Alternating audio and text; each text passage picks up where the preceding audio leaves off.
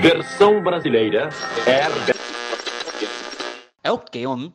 É versão nordestina. Tu pode comprar São Paulo e o Rio de Janeiro. Foto em capa de revista por causa do seu dinheiro. Tem obra no mundo inteiro, petróleo, mineração. Mas aqui nesse pedaço, quem manda é o rei do cangaço. Virgulino Lampião.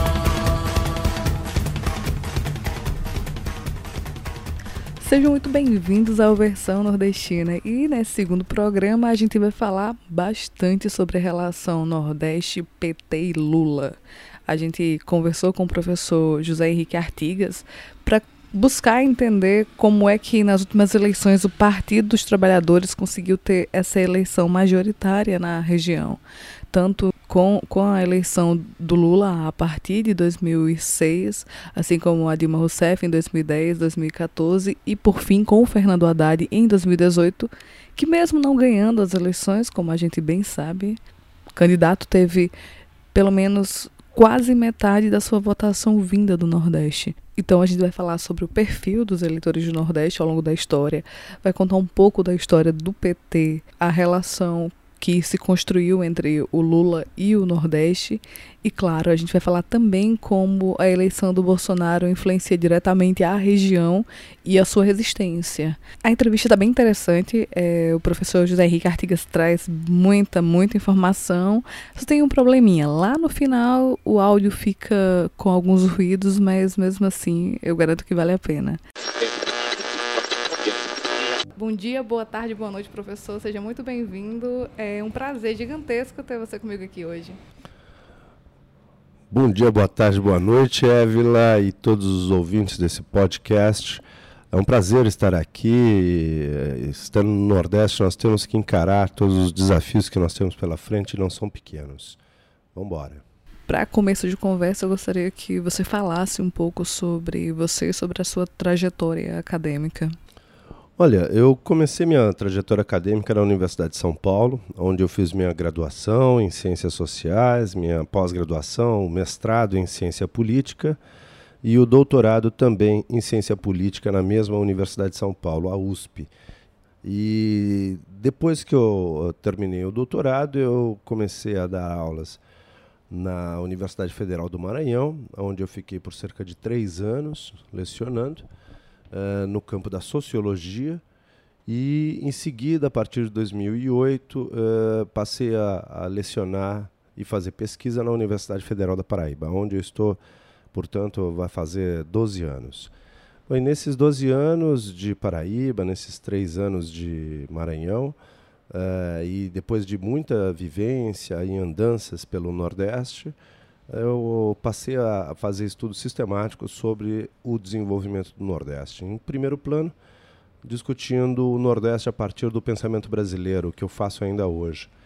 E em segundo plano, passei a desenvolver pesquisas junto ao laboratório que hoje eu, eu, no qual hoje eu faço pesquisa também, que é o Laboratório de Estudos e eh, Pesquisas em Política, Políticas Públicas e Trabalho, o LAEPT, da Universidade Federal da Paraíba onde nós eh, dispomos de um conjunto de equipes de pesquisadores que vêm eh, refletindo sobre o Nordeste, especialmente no que tange às plataformas mais destacadas de desenvolvimento industrial. O primeiro questionamento que eu quero trazer para o debate é sobre a última eleição. A gente sabe que o Bolsonaro venceu, infelizmente, mas no Nordeste, não. Apesar do Bolsonaro ter pessoas que votaram nele, né, no Nordeste, o PT ele venceu em todos os estados, né? O Nordeste inteiro, assim como Pará, votou majoritariamente no PT e muito tem se falado sobre esse fenômeno, mas pouco tem se concluído sobre. É, muita gente ainda não entende exatamente por que, que o PT não votou como o restante do Brasil, como a regi região a maior parte da região norte, a região sudeste, a região sul, a região centro-oeste. Então, assim, o que que explica esse fenômeno e essa ligação entre o Nordeste e o PT? É, o Nordeste, como você mesmo destacou, votou no Bolsonaro. Não votou majoritariamente, é verdade. Diferentemente da, da região sul, da região sudeste, em parte da região centro-oeste, uh, o, o, o PT angariou muitos votos, mas não só o PT, é, há o PCdoB no Maranhão, o PSB da Paraíba, de Pernambuco, o PSD de Sergipe, é, houve de fato uma, uma mudança bastante significativa em relação ao que eh, se esperava de uma votação mais, mais homogênea do Bolsonaro. De fato, o PT criou raízes no Nordeste, uma região que só passou a constar entre as bases eleitorais do PT a partir de 2006. Antes disso, nós não víamos uma participação expressiva do eleitorado no Nordeste votando no PT, e isso tem diretamente a ver com o fenômeno do lulismo. O fenômeno do lulismo é um fenômeno que é, se inaugura, mais propriamente, a partir exatamente das eleições é, de 2005 e do início da segunda, do segundo mandato do presidente Lula em 2006. Né? De acordo com o André Singer, no livro, é, no livro sobre os sentidos do lulismo, há um, o eleitorado é, lulista ele se configura a partir de uma mudança de padrão eleitoral do Nordeste e da região Norte também. Né? Nós tínhamos, desde a redemocratização, um padrão de voto no Nordeste muito associado aos partidos conservadores, mais particularmente ao antigo PFL, eh, que mantinha políticas clientelistas e paternalistas e eh, mantinha linhas de cooptação muito fortes, especialmente nos pequenos municípios do Nordeste nos quais dividia poder, principalmente com o PMDB. E o PT, quando chega no Nordeste, ele chega através das políticas sociais do Lula. E isso vai acontecer especialmente durante o transcurso do primeiro mandato e vai se consolidar e ampliar no segundo mandato do presidente Lula. De alguma maneira, isso vai continuar em menor grau durante a gestão, o primeiro governo da, da presidente Dilma, mas naturalmente o segundo mandato vai ser interrompido precocemente, de forma arbitrária, mas também foi um segundo mandato que praticamente não existiu. Não houve política nacional durante o segundo mandato de Dilma. Então, quando se fala em lulismo, é, diz respeito a um fenômeno eleitoral de mudança do perfil eleitoral do brasileiro. O brasileiro tendia a uma, uma, uma, escolha de voto mais próxima do centro-direita e passou com a, a, mudança de Fernando Henrique para Lula lentamente para centro-esquerda e esse padrão se consolidou em 2006. A partir de 2006, então, nós temos um eleitorado é, que vota no PT, mas nunca votara antes no PT e tampouco votara nas esquerdas em geral. E, e, eu me refiro a um eleitorado não apenas circunstancial do período dos anos 2000, mas eleitorado que jamais teve qualquer vínculo com votos em candidatos de esquerda, é, inclusive do PTB, do antigo PCB. É, e o voto, o voto em Lula, a partir de 2006, ele ganha uma outra configuração. Né? O, até 2002 a configuração do, do, do, PT, do voto no PT, era muito concentrada nas, na, nas bases petistas. E aí, quando nós falamos em petismo, nós não necessariamente falamos em lulismo. O Lula é muito maior do que o PT e isso é, o, o fenômeno do lulismo comprovou. O petismo ele se concentra, e o voto petista, ele se concentrou sempre nas maiores eh, e mais desenvolvidas regiões do país, nos maiores municípios, nos municípios mais industrializados. Trata-se de um eleitorado de escolaridade média e elevada, de rendas médias e elevadas, um eleitorado é, com, com trajetória de associativismo civil, ou seja, de filiação a partidos, a sindicatos, a associações, etc., é, que lutaram durante o transcurso da ditadura militar pela redemocratização Uh, e que se autoproclamam de esquerda e defendem a greve como instrumento legítimo de luta da classe trabalhadora. Esse eleitorado se concentrava especialmente na região sudeste e na região sul. E dentre essas regiões, particularmente nas maiores cidades, com maiores concentrações periféricas e industriais. E aí é, foi uma base muito forte o PT, a própria cidade de São Paulo e seu entorno industrial com o ABC né, onde nasceu o, o, PT e por isso o PT governou as cidades do ABCD, né, Santo André, São Caetano, São Bernardo e Diadema, por muitos e muitos anos, por muitos mandatos. Assim como São Paulo também, que já foi governada três vezes por uh, candidatos do PT. E também sua grande base no Sul se concentrou no Rio Grande do Sul, particularmente em Porto Alegre. Raul Ponte, Olívio Dutra e outros eh, deputados, vereadores fizeram eh, uma grande diferença na região de Porto Alegre. Muitos outros eh, prefeitos foram eleitos nas cidades de porte médio da região do Rio Grande do Sul. E ah, isso também ocorreu em São Paulo.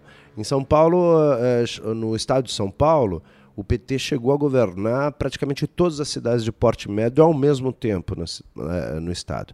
Então, Campinas, Araraquara, São Carlos, Presidente Prudente, Marília, São José do Rio Preto, enfim, grandes cidades, cidades muito importantes com franco desenvolvimento industrial que foram governadas pelo PT eh, ao lado da capital. Tá? Uh, e ali então estavam as, as bases petistas, principalmente no sul-sudeste. A partir de 2006, o eleitorado é, é, lulista ele vai ter uma outra configuração. Ele provirá principalmente das regiões periféricas do país, da região norte e nordeste, é, das pequenas, das menores cidades, dos municípios de até 20 mil habitantes, portanto são pequenos municípios, onde o PT jamais eh, tivera bases eleitorais sólidas, jamais tivera diretórios organizados e atividade de militância sistemática. Né? E esses eleitores do norte, nordeste, dos pequenos municípios também eram de municípios com baixíssima industrialização, com menores graus de industrialização.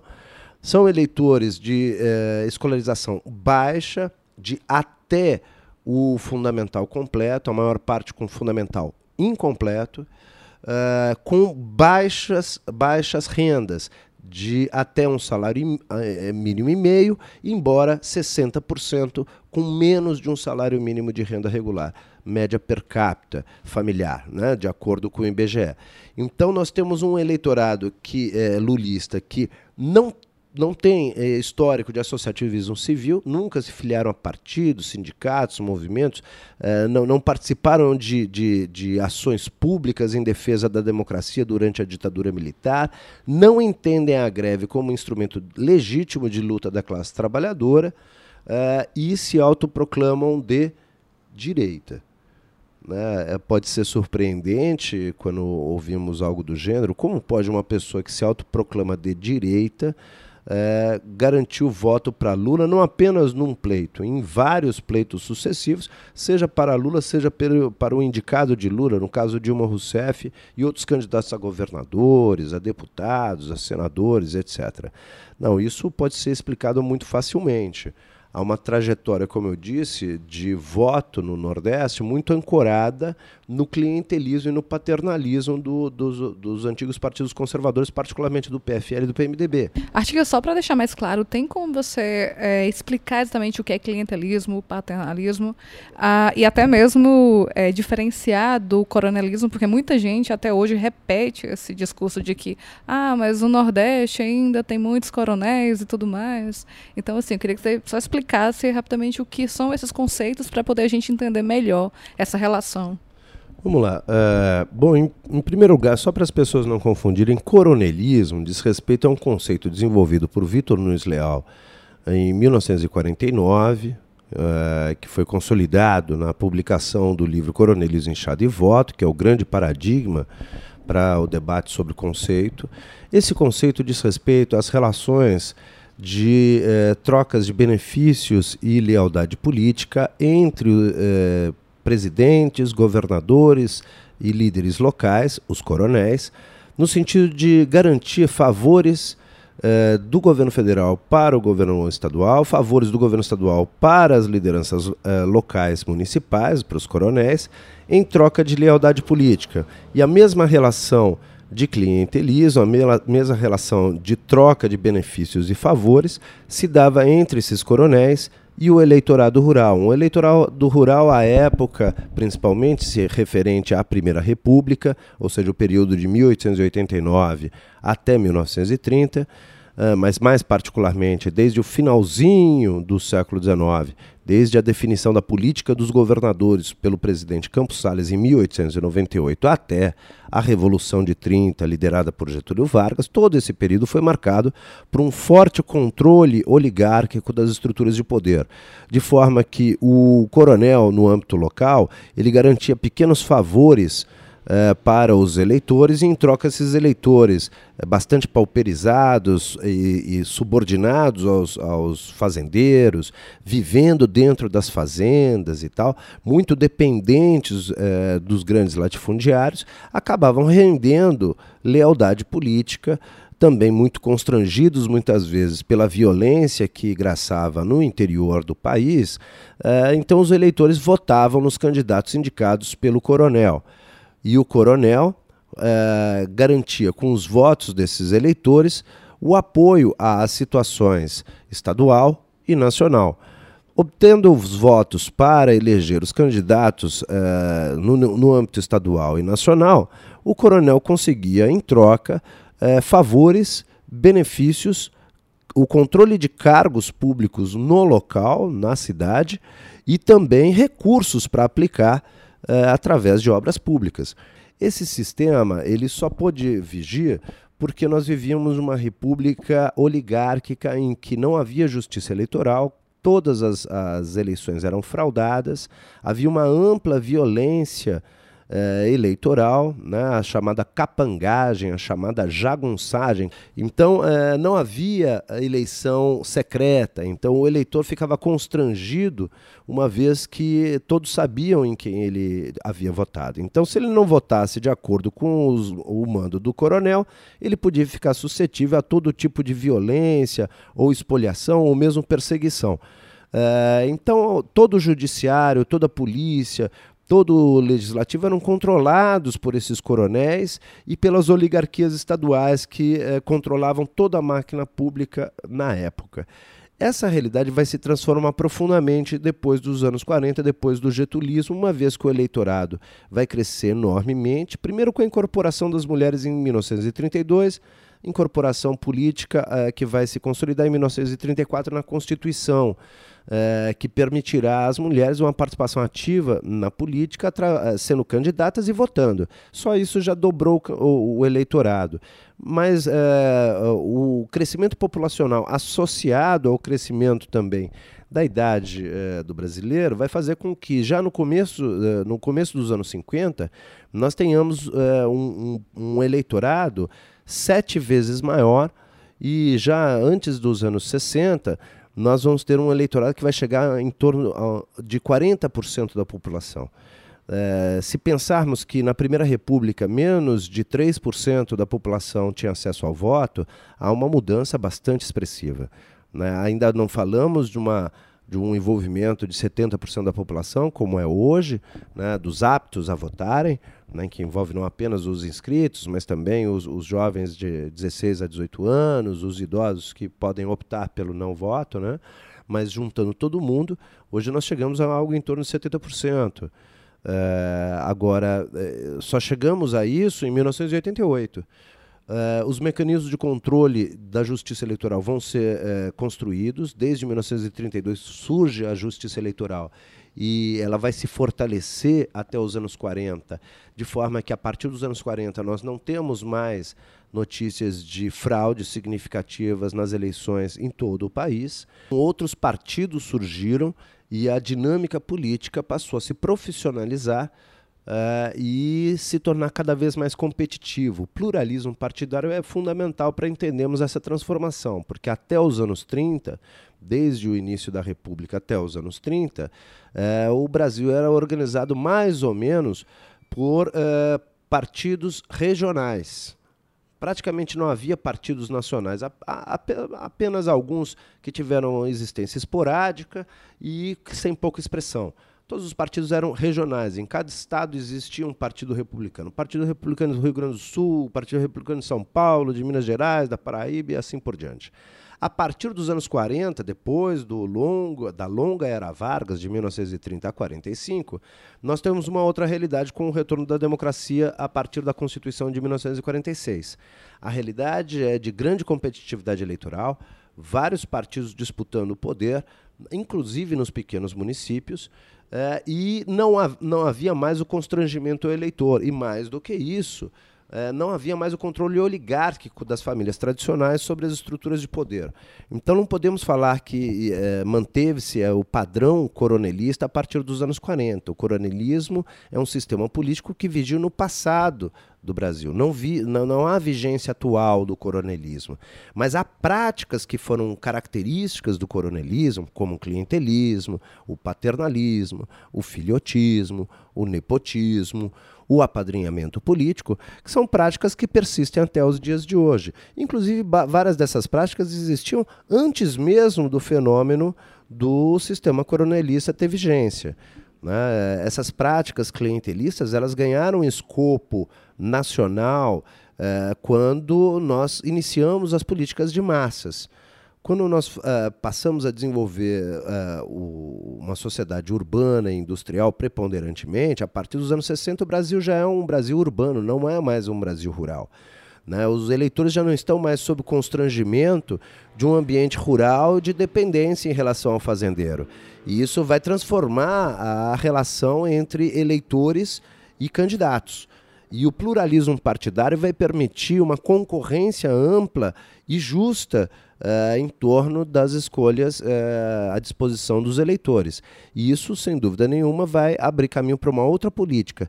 Entretanto, vamos lá, nós temos ainda clientelismo. O que é o clientelismo? É a troca de favores Uh, por benefício, é, ou seja, é a busca de uma reciprocidade partida uh, do controle do poder. Então, se eu detenho o poder, eu garanto um favor para você através dos mecanismos de controle do poder do, dos quais eu disponho, e você me retorna esse favor, ou seja, uma contraprestação na forma de lealdade política, eh, na forma de financiamento eleitoral, na forma de eh, benefício ju judicial ou qualquer outro, outra forma de contraprestação. Nós estamos falando de uma relação de reciprocidade, em que as duas partes eh, acordam benefícios é, uma a outra. Então é um acordo de benefício mútuo. Contudo, é um acordo que parte de quem detém o poder e usa o poder para criar essa relação de clientela, geralmente imposta numa relação vertical, numa relação hierárquica. Né? Então, quando nós falamos em, em, uma relação de clientela, não é uma relação de cidadania, uma relação de igualdade. A relação de clientela é uma relação de hierarquia, de desigualdade, de forma que o político que empreende favores em troca de benefícios, uh, de, de, de lealdade política, de votos, etc., ele detém um poder que a outra parte não detém. Então, o clientelismo, essa troca de favores por lealdades políticas, é algo que persiste na nossa vida política toda. Né? Isso é anterior e posterior ao período de vigência do coronelismo. E outra característica muito persistente na, história brasileira é o paternalismo. Quando isso, isso, o paternalismo se torna mais ativo, inclusive, já sob uma democracia de massas. Né? Já, já, aí já, quando nós falamos em paternalismo, é claro que existe o pequeno paternalismo do prefeito que vai favorecer lá o, o trabalhador sem recursos, que não consegue é, enterrar o seu ente querido porque não tem recursos, é, aquele que, que precisa de um remédio, o político local vai lá arrumar um remédio para ele. É claro que existe esse paternalismo porque cria-se uma relação também de hierarquia, mas é, é essa relação não é, é uma relação de dependência, mas é uma relação é que, que não ganha escopo em relação às massas, uma relação personalista. É, isso continua existindo, mas hoje o que se percebe mais é uma relação do líder, é, do chefe do partido com as massas. Então são políticas de grande escopo, muitas vezes de escopo nacional, né, que atinge todos os municípios, todos os cidadãos, e criam uma relação de dependência do cidadão em relação à oferta eh, de benefícios, de prebendas, de favores reiterados por parte eh, do líder que controla a máquina pública. Então, isso cria uma relação de é, lealdade, mas é uma lealdade imposta porque é fundada na dependência e não na livre escolha do eleitor. Isso, é, acho que o principal exemplo, assim, a começar é do Vargas, né? O pai dos pobres. Exatamente. E depois vem a Dilma, a gente gosta Isso. muito desses... É, o paternalismo, porque quando a gente fala em paternalismo, a palavra paternalismo, ela vem de pater, né, do grego, de pater famílias, ou seja, o chefe da família. E o chefe da família na Grécia clássica é aquele que comanda a sua prole, que comanda a, a sua filia, que comanda a sua família é, com mão de ferro de forma despótica, mas ao mesmo tempo que o pai, né, o pater famílias, é aquele que garante o patrocínio, o amparo e a proteção da família, ele é também o que impõe autoridade e violência. Então, sempre quando nós falamos em paternalismo, a relação que se estabelece entre Estado e sociedade, é uma, ou líder e eleitores, é uma relação de hierarquia na qual o líder é, é, se apresenta como um pai que ao mesmo tempo protege, ampara e dá assistência, patrocina, mas também exige autoritariamente é, uma contraprestação quando ele de demandar. Entretanto, como é uma relação de hierarquia, é, o, o, trabalhador pobre não tem outra alternativa para retribuir é, assistência social, a prebenda, o favor, que não seja através da, do seu voto. E isso explica bastante a relação do Nordeste, que tem essa cultura paternalista muito forte, com na, não, é, não é nem com o petismo, né? É com o lulismo. Acho que é. o Chico de Oliveira vai falar isso em Hegemonias Avessas, né? Exato. Que o, você tinha um petismo, você tinha uma ligação muito, mai, do, é, muito maior ao partido, né? O partido era algo muito mais... É, a gente tem uma tradição personalista muito forte no Brasil e o PT, inicialmente, ele rompe com isso porque é, você começa a ter uma ligação com o partido. Só que com a ascensão do Lula à, ao, à presidência, é, você retoma novamente a questão do personalismo. É, uma grande contradição. O PT, a história do PT é, um, é, é, uma história cheia de contradições.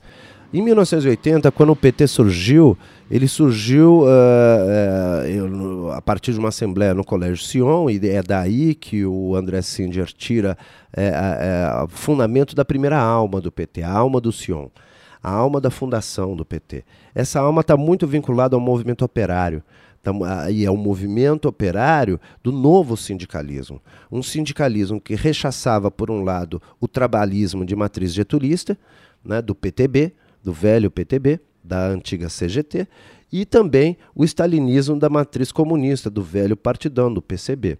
Né. Era um novo sindicalismo que su surgia com a defesa de um socialismo democrático, algo novo que é pouco definido, né, mas é, surgia como um socialismo contra o trabalhismo, que é, era uma vertente que aceitava o capitalismo, embora reivindicasse reformas radicais, e contra também o Partido Comunista, né, que, que a, assumia o socialismo, mas numa vertente, numa matriz autoritária. Então era preciso construir uh, uma nova matriz de socialismo a partir dos movimentos populares, a partir do chão da fábrica, a partir da escola, a partir da igreja, e é exatamente a partir daí que nasce o PT. Nasce nas universidades, com os intelectuais e estudantes, no movimento estudantil, nasce nas igrejas, principalmente a igreja progressista ligada à teologia da libertação, né, que, que, que, surge aí no, no, no pós-concílio, depois de 68, depois do encontro do Celan em Medellín, se consolida nos anos 70 através das comunidades eclesiais de base, e surge naturalmente com o novo sindicalismo do ABC, que é, floresce a partir de 1978 com as primeiras greves contra a ditadura militar, que levaria finalmente ao movimento pelas, pelas diretas e à abertura né, uma perspectiva de luta de classes, uma per perspectiva de enfrentamento com a propriedade privada, particularmente é, é, no campo, né, numa defesa intransigente da reforma agrária. E vejam, o PT vai mudar muito desde essa época. Né? A partir de 1995, o PT, é, depois de uma série de, de, de derrotas é, eleitorais em âmbito nacional, é, resolve é, entrar no jogo tradicional das grandes legendas partidárias que tinham uma estruturação nacional que lhes permitia é, é catapultar suas candidaturas. garantir maior competitividade. Embora o PT tenha tido um, um, um desempenho extraordinário em 1989 contra Fernando Collor de Mello, é, percebeu que só é, a organização popular não seria suficiente para romper a barreira do controle da mídia, do controle do empresariado sobre os recursos de campanha, é, do controle de diretórios capilarizados por, todos, por todo o país, em pequenos municípios, nas regiões periféricas. O PT era muito concentrado em São Paulo, no Rio Grande do Sul. Era preciso se nacionalizar se burocratizar, criar diretórios nos pequenos municípios, nos médios municípios, passar a disputar eleições em, em, em pequenas cidades, vereança e etc. E para isso o PT, a partir de 95, passou a se burocratizar intensamente, criar realmente diretórios, agregando nova, uma nova militância, uma militância que vinha de regiões periféricas do país, sem muita tradição de associativismo, é, uma nova militância que vai se diferir bastante da militância que vinha do movimento operário, do movimento sindical, é, e vai garantir uma certa, uma certa heterogeneidade ao partido a partir de 95, que vai é, dar o tom do pragmatismo que se inaugurará a partir de então né, com um processo de profissionalização das campanhas eleitorais eh, e da agregação de eh, nomes eh, populares que pudessem agregar votos ao partido a partir de coligações nem sempre alinhadas com as perspectivas ideológicas tradicionais do partido. Não era permitido pelos candidatos do partido firmar alianças com outros partidos do espectro do centro e do espectro da direita. A partir de 95, é, abriu-se caminho para um amplo leque de alianças, do que derivou uma, uma pulverização dos meios de alianças por todo o país. Né? Então, nos pequenos municípios, especialmente, onde não, há, não havia uma, um pluralismo partidário, eh, não eram incomuns eh, alianças entre petistas e eh, candidatos do, do espectro mais conservador da política brasileira. Isso foi mudando a trajetória do PT. Alguns anos depois, quando o PT é, se tornou competitivo em 2000, 2002, é, ele é, se consolidou com um marco de um novo PT. E talvez a demonstração mais cabal dessa mudança do PT tenha ocorrido, como diz André Singer em seu livro, com o lançamento da Carta ao Povo Brasileiro em 2002, quando o Lula, candidato à presidência da República, aceita é, todo um conjunto de, do receituário neoliberal imposto pelos grandes banqueiros internacionais e abre mão da plataforma é, radical que é, era própria do PT na sua origem, do PT do Sion, da primeira alma. Abre mão do debate sobre socialismo, sobre a luta de classes e se apresenta ao eleitorado brasileiro de uma forma completamente distinta daquela que, ah, na qual se apresentara em 1989. Em 1989, uh, eh, Lula foi para a televisão, na campanha contra Collor, uh, dizer que não havia dois caminhos, só, só havia um caminho. Ou se estava do lado dos trabalhadores, ou se estava contra eles. Em 2002 ele fez a carta que tem gente que chama de carta aos empresários pois, brasileiros. Pois né? é. Em, em 89, então, era de um lado estará o empresariado, do outro lado os trabalhadores. É luta de classes. Em 2002, ele se apresentava ao eleitorado de braços dados com José Alencar, um dos maiores representantes da indústria nacional. Ou seja, uma associação capital e trabalho. Segundo alguns intérpretes do PT da primeira alma, esse era um processo que redundaria quase que naturalmente numa via posteriormente revolucionária que pudesse superar definitivamente as estruturas pré-estabelecidas da ordem capitalista. Outros, a partir de 2000, né, da, mais, mais próximos à segunda alma do PT, a partir de 2002, já viam é, é, a diminuição das desigualdades como o fim último a ser conquistado num processo é, de aliança permanente entre a classe trabalhadora e o empresariado nacional né, é, com, com, vistas ao dinamismo da economia e à integração dos trabalhadores é, na sociedade brasileira por via do consumo, por via do aumento da renda, do crédito e do emprego. Né? Então não é, tirou-se de, de, de, cena né, a perspectiva utópica do socialismo como etapa superior e, e, e, portanto, houve um retrocesso no que diz respeito às plataformas de enfrentamento da burguesia, particularmente no campo. Uh, não se falava mais, assim como deixou-se de falar no PT desde então, em reforma agrária. Uh, e é claro que essa, essa, essa é uma pauta que pode não ter um rebatimento tão intenso no sul-sudeste, mas especialmente no Nordeste tem um rebatimento enorme, porque o Nordeste continua sendo o que sempre foi, uma terra de latifúndios. Artigas, é, então, volta, aproveitando que você falou de Nordeste, eu queria focar exatamente no, nessa relação. Se constituiu por parte, sim, paternalista dessa tradição nordestina de culturalmente é, é uma região muito paternalista, mas em relação às políticas concretas para o Nordeste, a gente tem políticas concretas no Nordeste? Ou...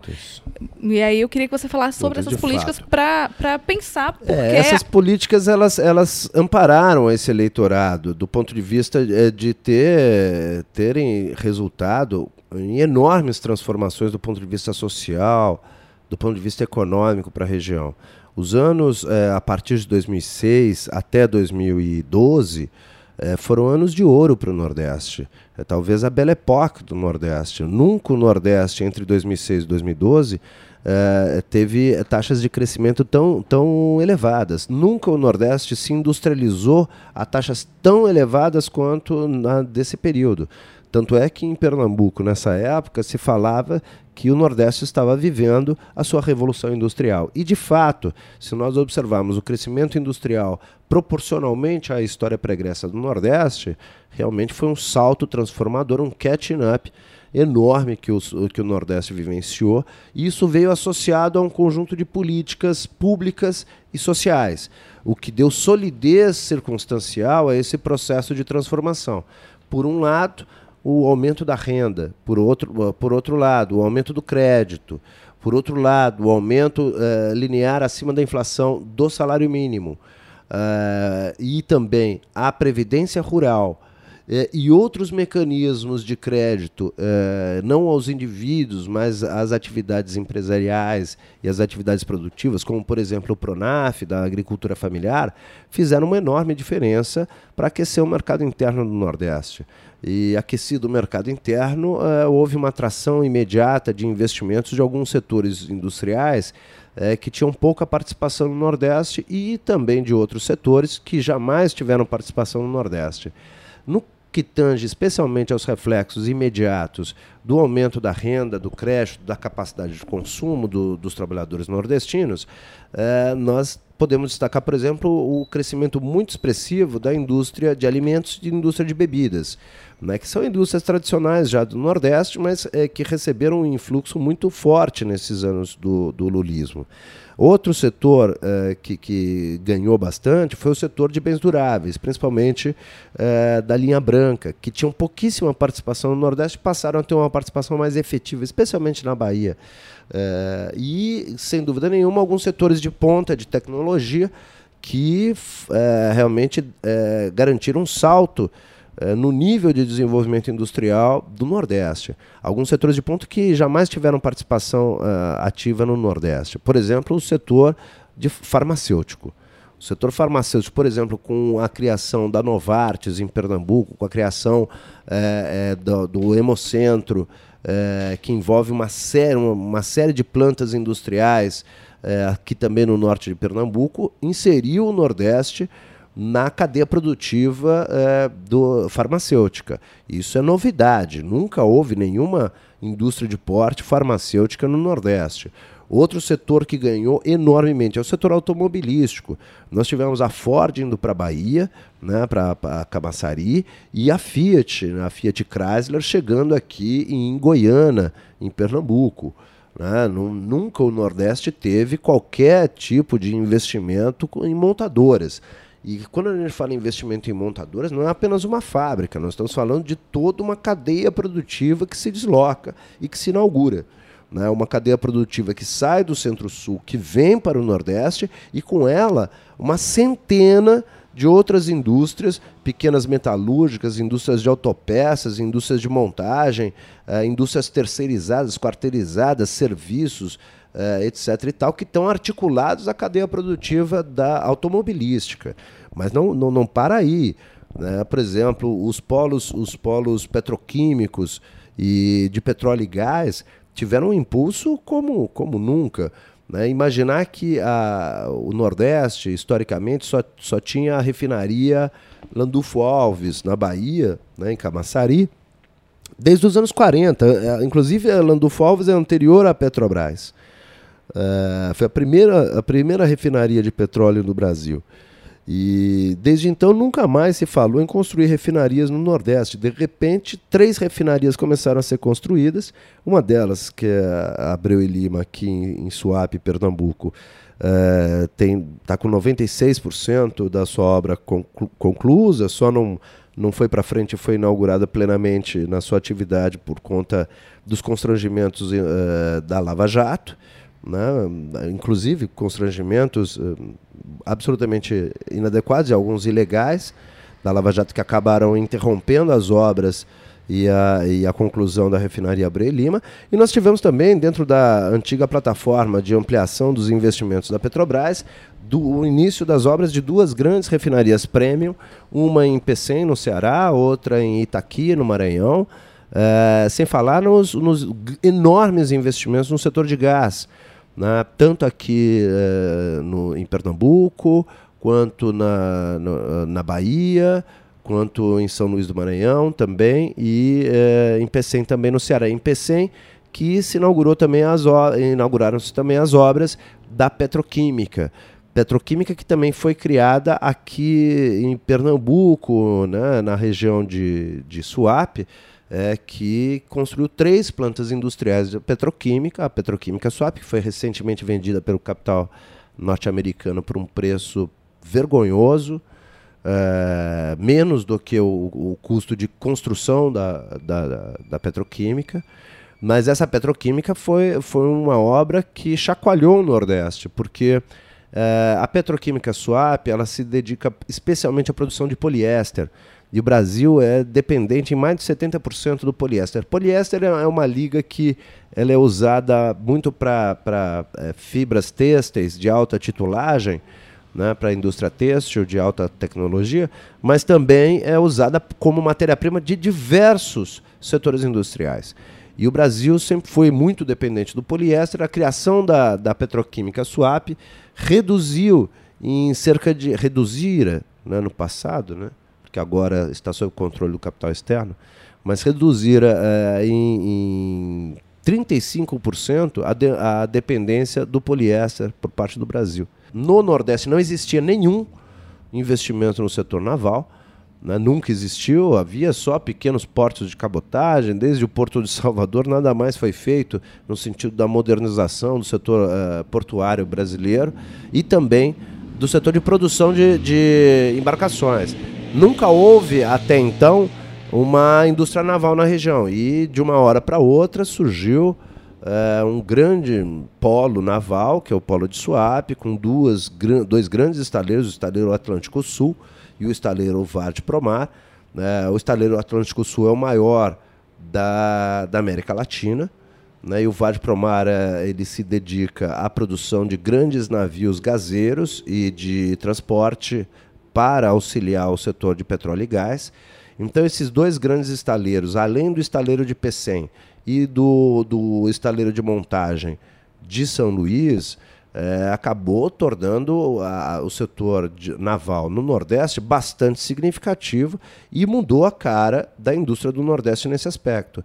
Pecém e, e Suape também receberam inúmeras indústrias é, de setores importantes e, e, que tinham pouca participação no Nordeste, como o setor de metal mecânico, como o setor metalúrgico, em Suape também chegou um setor de alta tecnologia.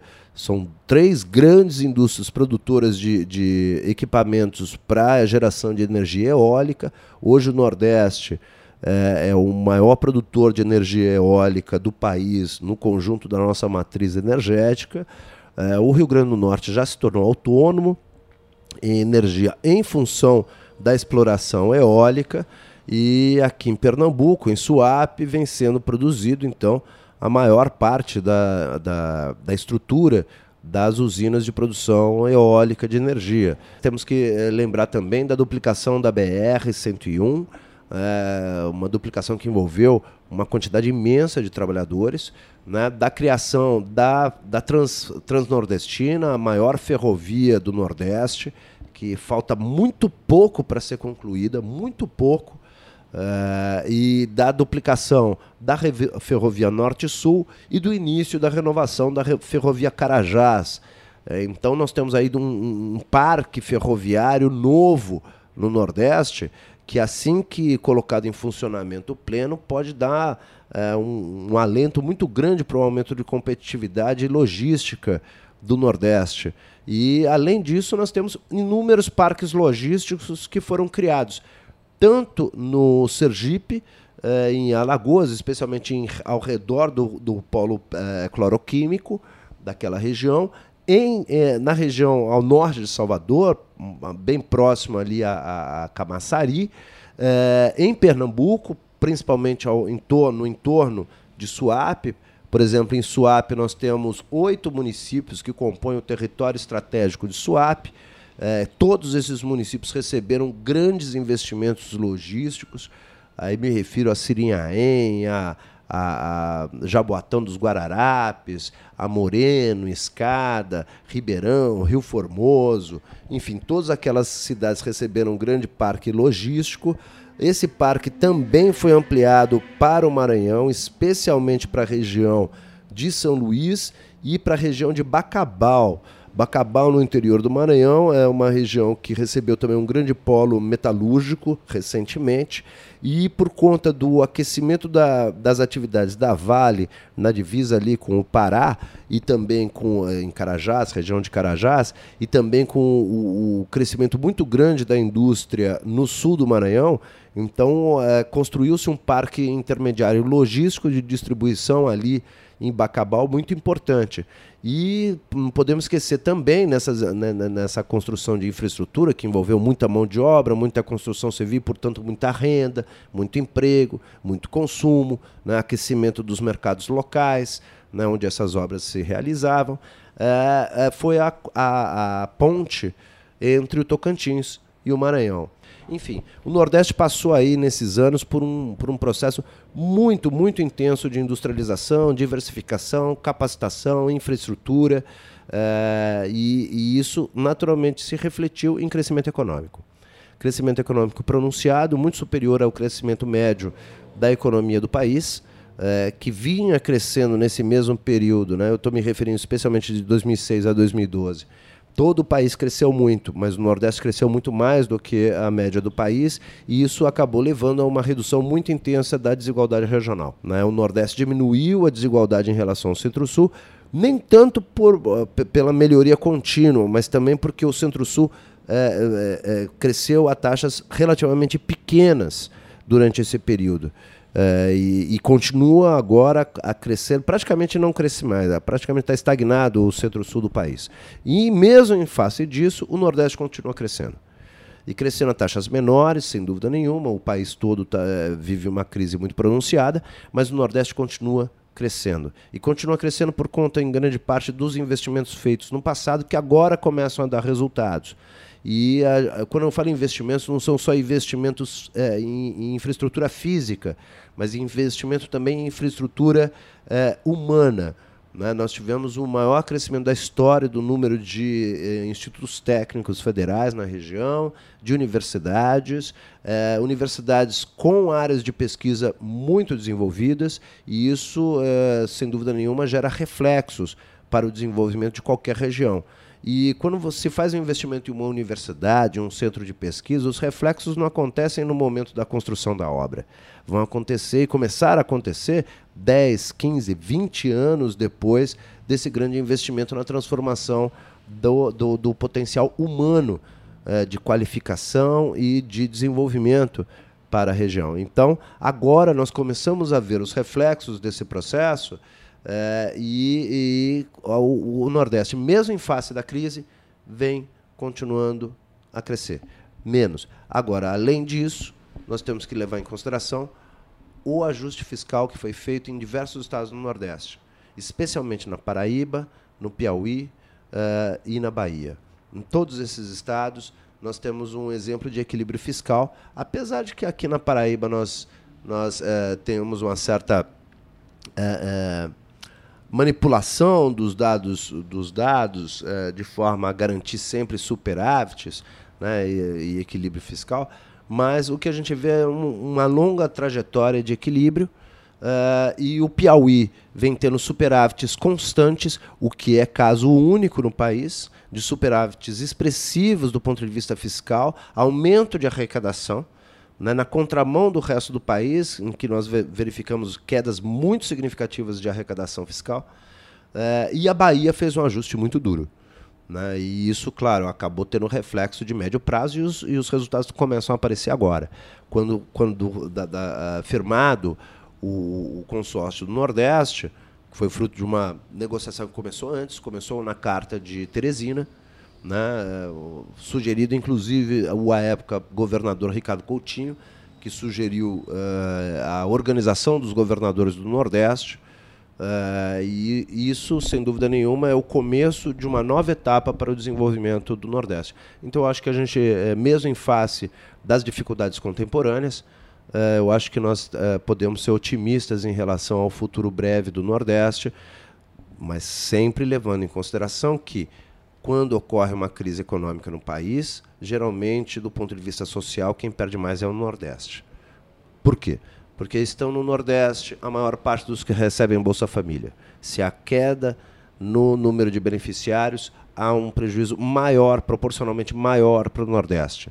Se há queda, como houve, queda no Pronaf, uh, o impacto maior é no Rio Grande do Sul e no Nordeste. Se a queda uh, no, salário, no poder de compra do salário mínimo, é o Nordeste que é, é, perde mais, porque 60% dos nordestinos é, são os que recebem salário mínimo no conjunto dos brasileiros. Então, é, a mesma coisa no que diz respeito à previdência rural, é, com, com a estagnação do, do, do processo de aumentos é, de acordo com a inflação da Previdência Rural, quem perde mais é o Nordeste. Mesmo em face é, de todos esses aspectos negativos que é, prejudicam desproporcionalmente mais o Nordeste em relação às outras regiões do país, o Nordeste vem conseguindo superávites na sua balança comercial, vem conseguindo crescer o seu PIB é, e manter, ainda que com alguma dificuldade, algum equilíbrio fiscal, o que abre caminho para a recepção de investimentos. Investimentos de outras regiões do país que estão migrando de outras regiões do país para o Nordeste e agora há uma perspectiva, inclusive, de recebimento de investimentos é, privados externos. É, professor, eu queria é, aproveitar esse momento de que você falou tão bem de industrialização no Nordeste, mas para também tentar entender esse, esse fenômeno que está acontecendo, que é a volta da fome no Nordeste, né? A gente está em período de recessão, por mais que é, continue crescendo, não quer dizer que está às mil maravilhas, né? Pelo, muito pelo contrário. E a, a, gente já sabe que o Brasil saiu do mapa da fome, se não me engano, em 2015, mas já retornou de novo. E o Nordeste, que já era uma área é, muito afetada, ela volta a ser afetada novamente, é. principalmente o sertão. É, é muito importante o que você fala pelo seguinte. Até agora eu venho falando de economia. Né? E, e, eu lembro muito do, do mais importante economista brasileiro, o paraibano Celso Furtado, da cidade de Pombal, quando ele dizia que o PIB, né, o Produto Interno Bruto, é a vaca sagrada dos economistas. Então, quando a gente fala muito de economia, a gente fala muito de PIB, mas o PIB mais é, engana do que ajuda a gente a entender a, a dinâmica social no âmbito econômico. Porque quando gente fala, oh, o Nordeste está crescendo, está crescendo em riqueza. PIB é, é, riqueza gerada. Mas isso não significa que essa riqueza seja distribuída por todos. Ao contrário, né? o PIB ele, ele mascara a realidade da desigualdade. Mesmo o PIB per capita, ele não consegue captar os, os indicadores de desigualdade crescentes que nós estamos verificando no Nordeste. E isso, como eu disse, é função de um conjunto de fatores. O desemprego elevado, o desemprego maior é no Nordeste. Porque falam, falam não, o desemprego está na faixa de 12% a 13% no país. Aqui está em 17%. Não, o desemprego entre jovens está na faixa de 27% no país. Aqui está em 50%. Isso, isso cria um, um problema muito grave. Agora, uh, é possível produzir riqueza sem garantir melhores condições de vida para a população. É o que vem acontecendo. Vem se produzindo riqueza, vem se superexplorando a mão de obra de trabalho. Né? Só para você ter uma ideia, nós falamos agora da Fiat de Goiânia, né? a Fiat Chrysler. Uh, e, e, um dos, dos, administradores da Fiat, em conversa com o nosso grupo de pesquisa, deixou muito claro que nós levantamos a questão uh, que uh, o salário de um operário de Minas Gerais da mesma Fiat, né, para realizar a mesma atividade, recebia 40% a mais né, em relação àquele operário do, de Pernambuco. E a resposta da, do, do, representante da empresa é que era isso mesmo. E, inclusive, ele questionou algum, alguns dos nossos dados, falando: não, tem desigualdades ainda maiores. Uh, mas isso tem a ver com a perspectiva da, da, da desigualdade do custo da mão de obra do Sudeste para o Nordeste. Isso já reduziria relativamente a, a competição. Uh, isso tem a ver com a, a, fragilidade do movimento sindical na região, né? então, uma menor capacidade reivindicativa dos trabalhadores. Isso tinha a ver também com o que é, o, o, representante da empresa alegou, uma, uma grande diferença de produtividade. Isso te, supostamente teria algum vínculo com a, a relativamente baixa qualificação técnico-profissional dos trabalhadores operários aqui do Nordeste. Então, veja, o, o, na verdade, o que nós estamos falando é em superexploração, porque para exercício da mesma atividade, não, não teria muita justificativa a não ser é, se apropriar da, da, da, massa de trabalhadores desempregados do Nordeste, do Exército de Reserva, que acaba gerando uma pressão negativa sobre a massa salarial, e eles vêm se apropriando é, desse, desse, desse benefício né, de é, um salário mais baixo, porque há uma pressão de demanda muito grande por parte dos trabalhadores desempregados. Então, se um empregado é, sabe que é, tem 120 mil empregados na porta da fábrica querendo trabalhar, aceitando receber metade do seu salário, ele não vai reivindicar nada, ele vai aceitar receber um salário cada vez menor. Então, em face dessa realidade né, de maior desigualdade no Nordeste, as empresas se aproveitam disso, superexplorando a mão de obra. Ah, e isso, claro, se reflete em maior riqueza gerada. O trabalhador gera riqueza, né? mas ele não recebe essa riqueza que é apropriada pelas grandes empresas. Quando nós falamos desses grandes investimentos industriais, eles, uh, eles não representaram propriamente um modelo de sucesso. Se, com, se pegarmos, por exemplo, Suape, o maior polo de desenvolvimento industrial da história do Nordeste. Nunca se industrializou tanto quanto em Suape na história do Nordeste. E essa industrialização foi muito concentrada nesses seis anos, de 2006, desde o lançamento do PAC, né, do Plano de Aceleração do Crescimento, até 2012. Mas se nós observarmos esse período, o crescimento de Suape, uh, do ponto de vista do emprego, nós tivemos uma grande empregabilidade durante o período das grandes obras das plantas industriais. Cerca de 56 a 65 mil trabalhadores uh, foram para a região de Pojuca, de Capitão de Santo Agostinho, uh, para trabalhar nas obras de Suape. Mas se nós observarmos o marco de 2007, né, do início das obras, até 2017, quer dizer, nesse decênio, nesses 10 anos, uh, o, o, o, total de trabalhadores empregados com carteira assinada uh, foi negativo. O saldo de empregos foi negativo. Gerou-se muito emprego, depois perdeu-se muito emprego. Até 2014, gerou-se muito emprego. De setembro de 2014 a março de 2015, mais de 40 mil trabalhadores foram demitidos em Suape. E em 2017, o resultado era de um, de um saldo negativo de 1.700 trabalhadores no conjunto dos 10 anos, desde o início do boom econômico da região. Ou seja, a região cresceu, houve um boom econômico industrial, houve um boom na produção de riqueza, Muitas mercadorias estão sendo produzidas em Suape, gerando muita riqueza. Contudo, essa riqueza não é distribuída para a população local uh, ou para os trabalhadores das empresas. Há uh, uma, uma riqueza absolutamente concentrada. E eu dou um exemplo concreto, pra, usando ainda Suape.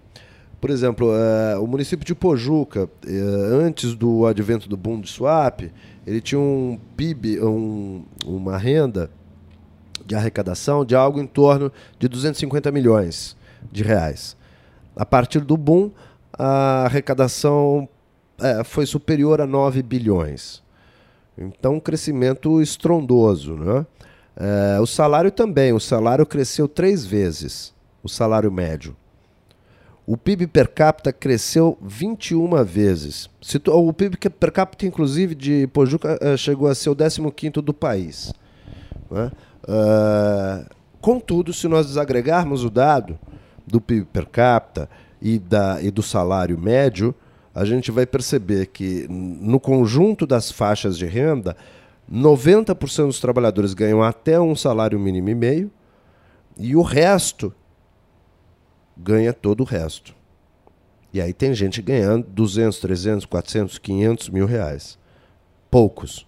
Agora, o grosso da população da região continua praticamente na mesma situação em que estava uh, uh, antes do advento do boom industrial, né, com rendas um, um, pouco maiores do que aquelas que ganhavam na cana, na, na, cortando cana, para as usinas que entraram em colapso nos últimos anos na região.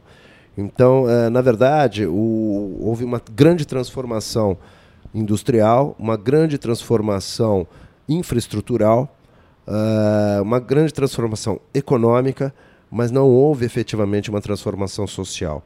Não houve uma melhoria das condições de vida. Ao contrário, nessas regiões que receberam muitos investimentos, ao contrário, piorou muito a situação da vida cotidiana dos trabalhadores, uma vez que recebeu-se nessas cidades que eh, acolheram os grandes plantas industriais um afluxo de trabalhadores muito grandes.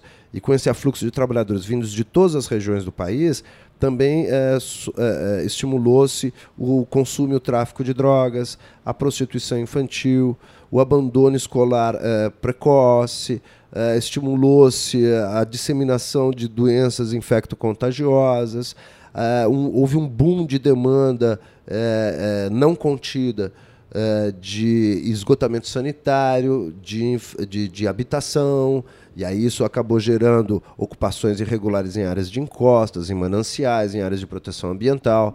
Né? Houve a desagregação é, de comunidades rurais tradicionais, como de pescadores, de caiçaras, de é, é, marisqueiros, é, comunidades quilombolas foram deslocadas, comunidades indígenas foram deslocadas. Então, o impacto é, é, social, identitário, o impacto na, no dia a dia das populações locais foi absolutamente negativo.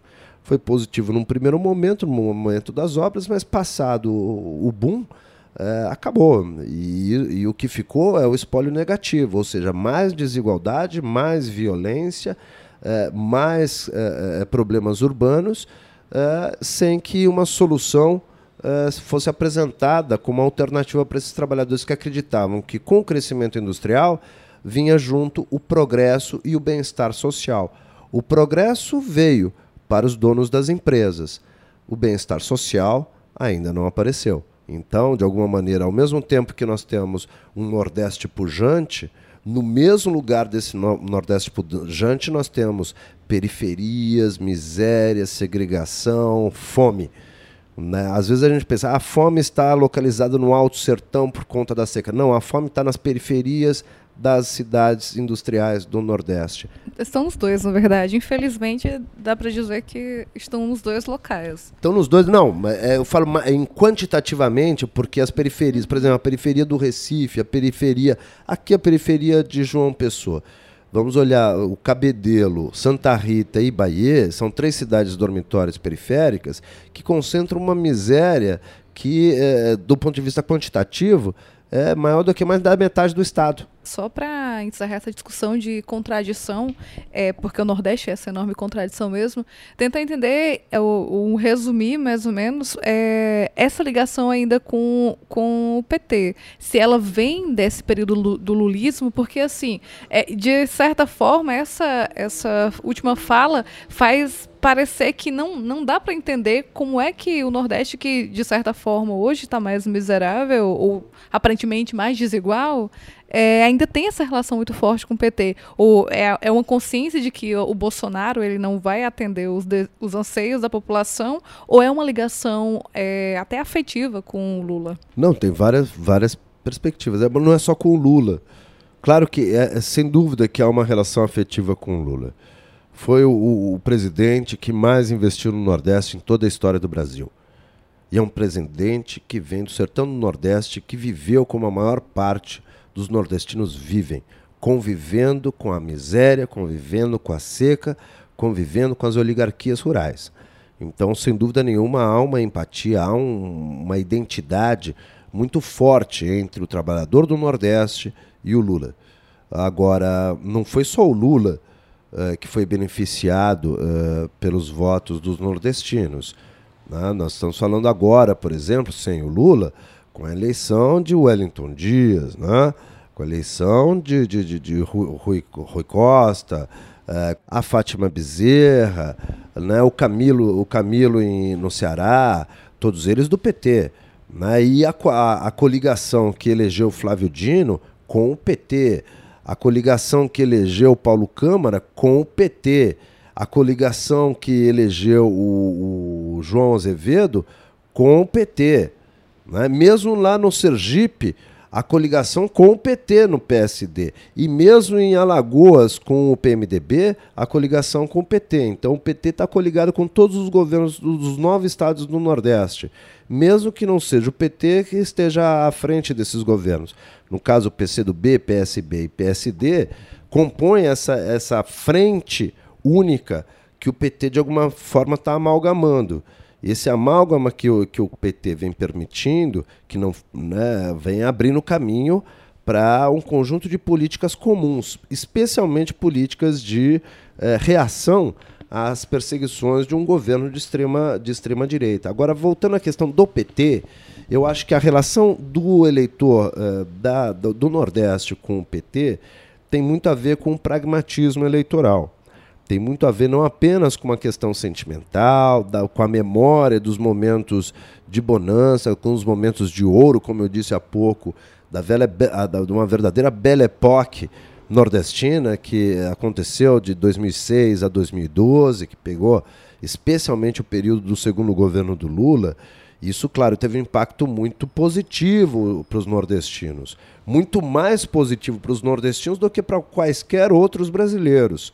Então é aquela família que pôde uh, entrar no financiamento de uma casa própria pelo, pelo Minha Casa Minha Vida, que ganhou uma cisterna para poder combater as agruras da seca, é aquela, aquela família que mora nas redondezas da transposição da, do, do São Francisco, que foi beneficiada pelas águas é, do São Francisco, são aquelas famílias que se envolveram na construção civil e tiveram uma melhoria significativa da qualidade de vida com um emprego formal durante uma série de anos, o que permitiu que famílias é, é, botassem seus filhos na, na universidade, que comprassem bens de consumo, bens duráveis. Uh, muitos trabalhadores compraram motocicletas, automóveis, o financiamento a crédito barato favoreceu um consumo que jamais ocorrera na história do Nordeste, e as pessoas ainda têm os automóveis comprados na época do Lula. Ainda tem as, as motos, os, os celulares, lembram pelo menos dos celulares, os computadores, os primeiros computadores, os primeiros smartphones comprados foram na época do Lula. E isso, sem dúvida nenhuma, está muito, muito aceso ainda na imagem do nordestino, especialmente do nordestino pobre, que, foi quem mais foi impactado com as políticas sociais do Lula. E, e pequenas mudanças para essa população fazem muita diferença no cotidiano dessas pessoas. E, e especialmente os eleitorados com menores escolarizações das regiões mais periféricas, especialmente dos pequenos municípios, dos rincões, são exatamente aqueles que têm menos acesso à informação e também é, é, são eleitores que se nutrem historicamente muito pelo pragmatismo. E o Lula, quando inaugura grandes programas nacionais sem vínculos clientelistas e sem vínculos necessariamente paternalistas, embora o Bolsa Família tenha alguma aparência de paternalismo, em função dos condicionantes para concessão do benefício, é, as pesquisas todas desenvolvidas até o momento na universidade é, feitas por um, um, amplo leque de pesquisadores sobre vários aspectos, demonstram que não, não, a, o Bolsa Família não é propriamente um programa clientelista, tampouco paternalista, porque ele não é, reproduz a dependência do eleitor em relação ao programa ou ao candidato que empreendeu o programa. Então, de qualquer maneira, todo esse conjunto de políticas sociais vão fazer com que o eleitor conservador, que olha no curto prazo e visa um objetivo imediato e particularista e não coletivo, de longo prazo, utópico, ele passe a escolher racionalmente, pragmaticamente, o PT como alternativa de melhoria das suas condições de vida. Então, é natural que os políticos que mais beneficiaram esses eleitores de forma direta, de forma pragmática, melhorando a condição de vida, é, gerando impacto no cotidiano dessa, dessas populações, é natural que esses políticos sejam beneficiados é, por longo prazo. É o que vem acontecendo com o PT. Depois de anos de grandes investimentos em programas sociais, nos quais os nordestinos foram os maiores beneficiários do país e que, é, e que tiveram é, uma, uma clara noção da mudança muito profunda ocorrida na maior parte da região, em função do crescimento econômico pronunciado por muitos anos, o aumento do emprego, o aumento da renda.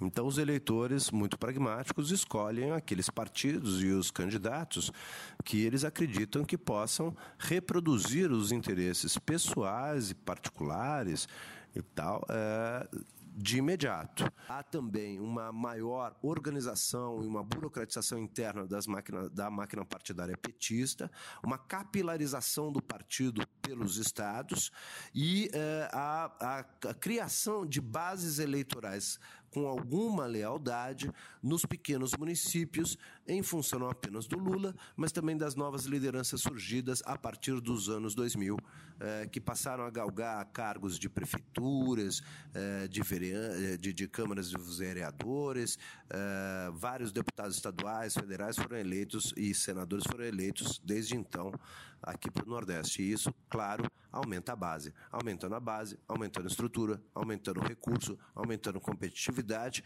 e, e trabalhando com o imaginário de progresso eh, natural que o eleitor do Nordeste eh, escolhesse o PT nessas últimas eleições, porque também sabia fazer a distinção entre os outros candidatos que, de fato, não tinham qualquer vínculo ou, ou identidade com o Nordeste. Não havia outras candidaturas, à exceção de Ciro Gomes, que representasse eh, o Nordeste de forma competitiva neste, eh, no campo conservador. Né? E isso mostrou também uma certa desigualdade entre os grupos conservadores e os grupos progressistas no processo eleitoral. Porque, se observarmos, não foi apenas é, Fernando, Haddad, Fernando Haddad que recebeu muitos votos no Nordeste, os governadores. Né? Mas é, o Ciro Gomes também foi muito, muito bem votado no Nordeste. Veio daqui o principal manancial de votos que ele obteve nas eleições. Agora, se observarmos proporcionalmente os votos atribuídos aos candidatos conservadores, particularmente a Geraldo Alckmin e Jair Bolsonaro, há uma diferença muito grande negativamente é, em comparação com os votos atribuídos no Centro-Sul e no Centro-Oeste. Então, eu acho que é justificável, é compreensível e acredito que se é, mantivermos um pouco essa estrutura é, de desenvolvimento desigual é, no país, favorecendo o Nordeste, demonstrando que o Nordeste tem uma capacidade de subverter parcialmente os sintomas da crise em que vivemos em todo o país, acho que o PT ainda tem é, muitos anos pela frente uh, na liderança política aqui no Nordeste. É, só para concluir, Artigas, vamos falar só do. Já falou de passado, presente e do futuro, né? Já que existe, inclusive, essa, esse consórcio Nordeste, né? Para quem não sabe, o consórcio Nordeste é uma, é, é, uma institucionalização dos governadores do Nordeste que estão fazendo uma frente contra o Bolsonaro, acho que dá para falar assim também, e para tentar desenvolver o Nordeste. Né? Ela, é, ela é tanto reativa como ela é ativa também. E. É, não é à toa que o Bolsonaro foi pego naquele, naquela filmagem falando que os, os, piores governadores de Paraíba, o pior era o Flávio Dino, né? Então, ele tá, ele sabe do Nordeste, ele sabe que é um problema do eleitorado é, ele até tentou ser populista, colocar o chapéu de couro e, e não deu muito certo, mas é, ele sabe que o Nordeste ele é um problema. Então, assim, qual é o futuro do Nordeste em relação ao governo nacional? O que que é, esse governo do Bolsonaro, ou o governo é, futuramente pode ser militar também, a gente não sabe até quando o Bolsonaro vai, pode é, implicar para o Nordeste? Bom, uh, em primeiro lugar, é, é claro que o consórcio Nordeste ele se coloca na oposição ao Bolsonaro, uma vez que o Bolsonaro retalha sistematicamente todos os governadores do Nordeste, porque compreende que todos fazem parte de um bloco só.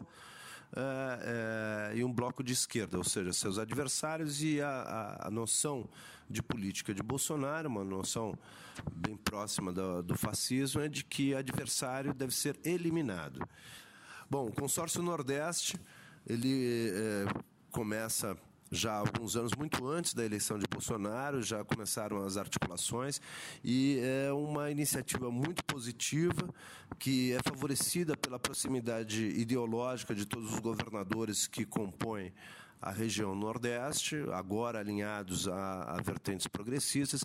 É claro que a gente precisa matizar isso, porque nem sempre a gente poderia botar no mesmo balaio o PSD, algumas alas do PSB, ou mesmo algumas alas do PT, que, que, que cotejam algumas posturas mais conservadoras, mas, em geral, há uma, uma relativa homogeneidade progressista na região que favoreceu essa união dos governadores do Nordeste. É uma forma de revivescência da velha Sudene, quando, uh, em 1959, o Celso Furtado criou a Sudene, o objetivo dele era exatamente articular as ações públicas entre todos os estados do Nordeste, suprimindo as divergências entre governadores, porque não havia quaisquer políticas integradas de caráter regional na região, exatamente porque os governadores eram de partidos diferentes eh, e tinham eh, muitas eh, divergências entre si. E então a, a função da Sudene foi uma função, antes de tudo, política, de superar as divergências e os particularismos do Nordeste no sentido de pensar políticas consorciadas, políticas regionais de articulação entre, entre eh, os estados do Nordeste, eh, eh, maximizando o desenvolvimento e reduzindo custos operacionais na implantação de infraestrutura. É exatamente isso que o consórcio Nordeste vem fazendo. Então, agora, o objetivo eh, desse consórcio é exatamente eh, reunir esforços para a produção de políticas públicas e infraestrutura. Por exemplo, já vem se falando, nessa semana se falou é, bastante que o consórcio Nordeste vai investir muito fortemente na área de saneamento básico. Né? Então, é, são custos muito elevados para grandes obras de saneamento básico e os estados se reunindo para promoverem grandes obras, isso reduz o custo operacional, o custo de construção de, é, de infraestrutura é, e, naturalmente, em face de uma crise fiscal muito pronunciada em todo o país, é, a redução de custos operacionais com a capacidade de investimento em infraestrutura é muito importante. Né? E isso é, abre caminho para uma, no, uma nova forma de se fazer política no Brasil. Nunca houve antes na história do Brasil, de forma autônoma e não autocrática, autoritária, é, é, uma reunião de diversos estados com o objetivo comum de articular políticas públicas é, com impacto na região. Então, isso eu acho que é uma grande novidade se olharmos a ação da Sudene no passado, se assemelha, mas tem uma característica diferente, porque tinha uma forte, um forte peso do Estado Nacional, que se é, é, muitas vezes se antepunha aos interesses dos governadores do Nordeste, sobrepondo a autoridade dos governadores do Nordeste, e agora é diferente. Agora a iniciativa parte dos governadores do Nordeste. E isso, naturalmente, pode dar muito mais enraizamento e longevidade à ação política e à ação econômica consorciada dessas unidades federativas. E o Bolsonaro? É, o Bolsonaro, sem, sem dúvida nenhuma, vai ter que enfrentar o Nordeste porque vai ter cada vez mais dificuldade conforme o país eh, amplia suas eh, desigualdades, eh, diminui seu, sua capacidade de crescimento, uma economia estagnada, uma renda em decréscimo, uma arrecadação fiscal caindo muito rapidamente e continuamente, né? o Brasil entrando eh, eh, nas suas reservas para tentar saldar o déficit em conta corrente em meio a essa crise muito pronunciada, o Nordeste, através do consórcio e através de outras políticas locais, regionais, vem abrindo caminho para uma, uma subversão dos efeitos eh, deletérios da crise econômica. Então, acho que o Bolsonaro vai ter muita dificuldade eh, vendendo eh, crise econômica de eh, fazer face à realidade que nós estamos vivenciando aqui no Nordeste. O nordestino hoje está muito mais consciente, tem muito mais acesso à informação do que tinha no passado. No passado era muito fácil você trocar uma cesta básica por apoio político, uma vez que o, que o, o cidadão dos rincões do país eh, não tinha acesso a qualquer tipo de informação que não fosse a informação oficial do governo. Agora tem. E agora é possível é, é, se colocar criticamente ao governo, como vem se colocando. No Nordeste também, todas as pesquisas é, sobre, sobre apoio ou, ou rejeição do governo Bolsonaro vêm demonstrando uma fortíssima rejeição né, mais que duas vezes a rejeição verificada no Sul e no Sudeste. E isso, sem dúvida nenhuma, vai ser uma pedra no sapato de Bolsonaro, porque o povo nordestino vem rejeitando o Bolsonaro, os políticos nordestinos vêm rejeitando o Bolsonaro e as administrações vêm uh, colocando uh, uma perspectiva absolutamente oposta àquela tocada pelo governo da União. Né? De um lado, o governo da União com uma política absolutamente antipopular, uh, entreguista, antinacionalista, e o Nordeste primando pela recepção de investimentos, pela substituição de importações, pela continuidade do processo de, de industrialização e ampliação de infraestrutura ao mesmo tempo que vem criando políticas complementares na área social, exatamente para saldar as lacunas em face da restrição de recursos para os programas sociais do governo federal. Quer dizer, os governos estaduais estão ocupando o espaço que o governo federal tem é, aberto em função da retroação das políticas sociais. Então, muita informação, muita coisa ainda para digerir, mas é, muito obrigada, Artigas, por explicar tão bem como funciona essa relação Nordeste é, com o PT é, e agora é, essa relação de resistência ao, governo federal do Bolsonaro. É, eu só tenho a agradecer, só, sou só agradecimentos por você ter participado hoje e ter esclarecido tantas questões. Muito, muito obrigada. Eu que agradeço, Évila, foi um prazer, estou sempre à disposição. É, e falar do Nordeste é sempre importante, principalmente nesses tempos sombrios em que estamos vivendo. É preciso fortalecer a resistência da nossa região uh, no sentido de redução das desigualdades e melhoria das condições de vida desse povo que sempre foi tão sofrido, mas que deixou de ficar de joelhos e hoje se levanta lentamente para defender seus próprios interesses. Muito obrigado. Um abraço a todos. Muito obrigada a todos que nos ouviram até aqui e até o próximo programa. E até o velho Chico cantou pra todo mundo ouvir. Ai, ai, ai, ai, ai, ouvir. Ai, ai, ai, ai, ai, resistir. Ai, ai, resistir.